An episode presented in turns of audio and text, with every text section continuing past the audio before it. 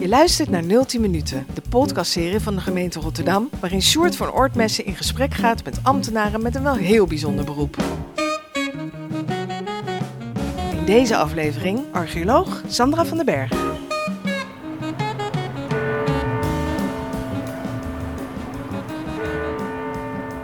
Nou, eh, Sandra, waar is de Dam? Nou, de dam die ligt ietsjes verder richting station Blaak, want we staan nu echt naast de kerk. Maar de dam ligt onder de Hoogstraat.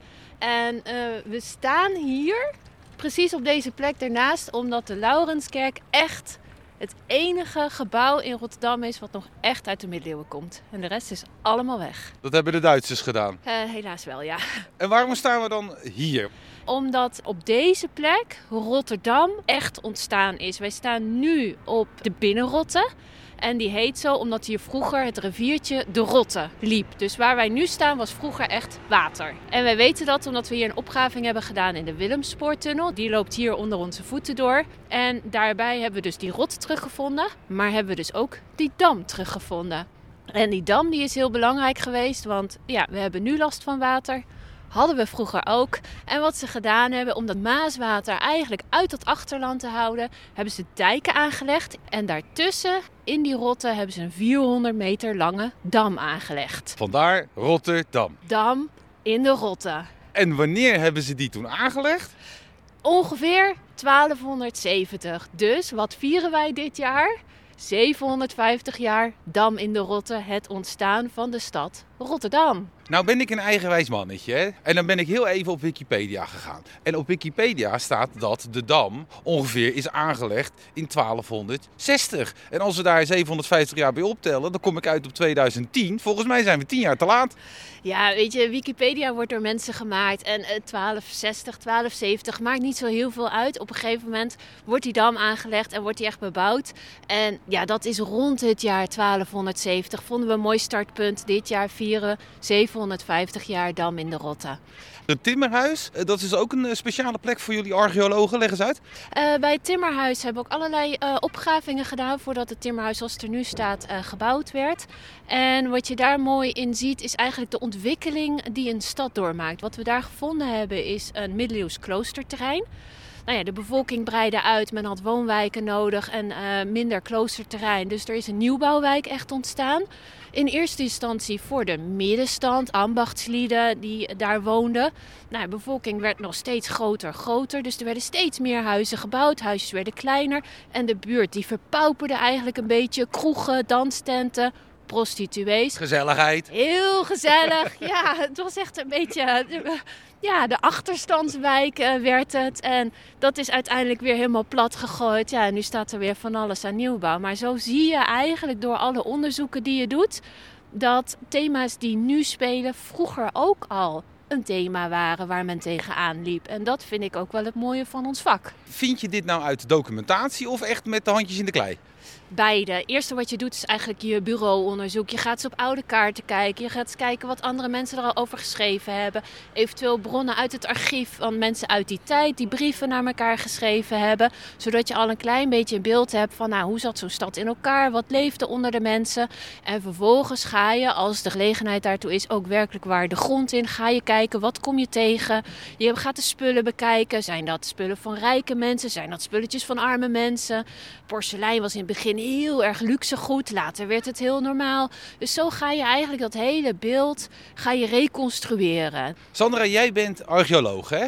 Wanneer had jij het idee van, dat lijkt me hartstikke leuk? Eigenlijk pas heel laat. Heel veel archeologen die, die zijn al van kleins af aan dat ze aan het graven zijn geweest. Met de vingertjes in de aarde, lekker peuren overal in, op zoek naar schatten? Ja, of met een kleine metaaldetector of wat dan ook. Eh, ik had dat niet zo. Ik had heel erg eh, belangstelling voor geschiedenis. En daarnaast eh, wilde ik wel studeren, maar wilde ik niet alleen maar binnen zijn. Ik was echt wel, ook als kind al, heel veel buiten, heel graag buiten. En in archeologie kon ik eigenlijk die twee interesses, het buiten zijn, het bezig zijn en het verhalen vertellen, de geschiedenis, combineren. Dus toen dacht ik van ja, dat is echt de perfecte studie voor mij. Dus dat heb ik gedaan. Rotterdam is natuurlijk volledig plat gebombardeerd. Waarom ga je dan niet bijvoorbeeld naar een stad als Leiden of, eh, ja, noem het ander, Delft? Nou, het leuke aan Rotterdam is dat uh, de geschiedenis zit hier in de grond. Kijk, in Leiden, Delft, uh, Amsterdam. Je loopt er rond en je loopt er inderdaad in de geschiedenis. Maar ja, wij archeologen doen daar dan weer niet zo heel veel mee. Wij willen toch de grond in. Wij willen boringen zetten, opgravingen doen. En daar vinden we natuurlijk hier in Rotterdam echt nog wel heel veel. Het is eigenlijk in de binnenstad, je hoeft maar een schop de grond in te steken en je komt het wel tegen. En uh, dat is zo divers en uiteenlopend dat ik mijn archeologenhart hier echt wel op kan halen hoor.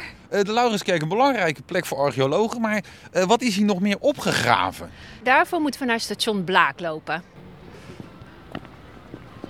Nou, we lopen hier dus nu echt zeg maar, in het tracé van de binnenrotte. Dus eigenlijk zwemmen we een beetje, maar dan droog. En waar we nu naartoe lopen, je ziet ook dat we nog een klein beetje omhoog lopen, is naar de Hoogstraat. En dat is dus waar die dam aangelegd is. En op die dam zijn de eerste huizen gebouwd. Dit is dus echt het hart van Rotterdam. Kom, we gaan verder. We lopen nu de trap af en het uh, station binnen.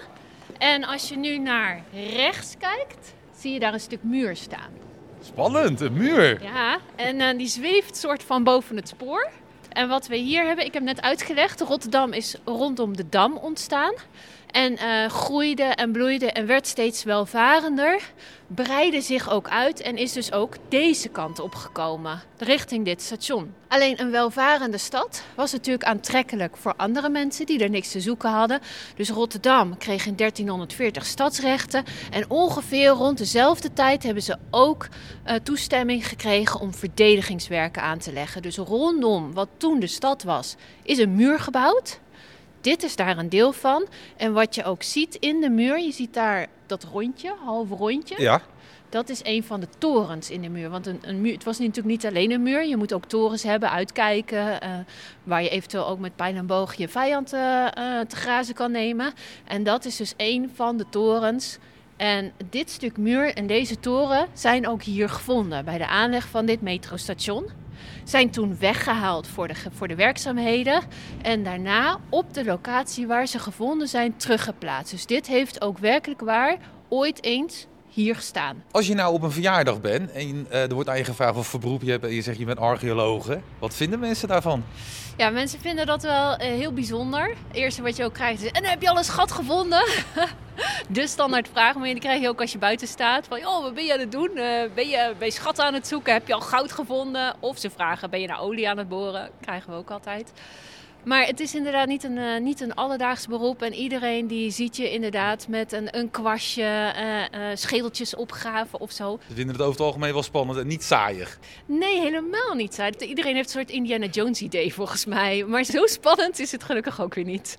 Waar gaan we nu heen? Ik wil je meenemen naar de Markthal. Want daar hebben we echt iets heel leuks gemaakt wat ik je heel graag wil laten zien. Let's go!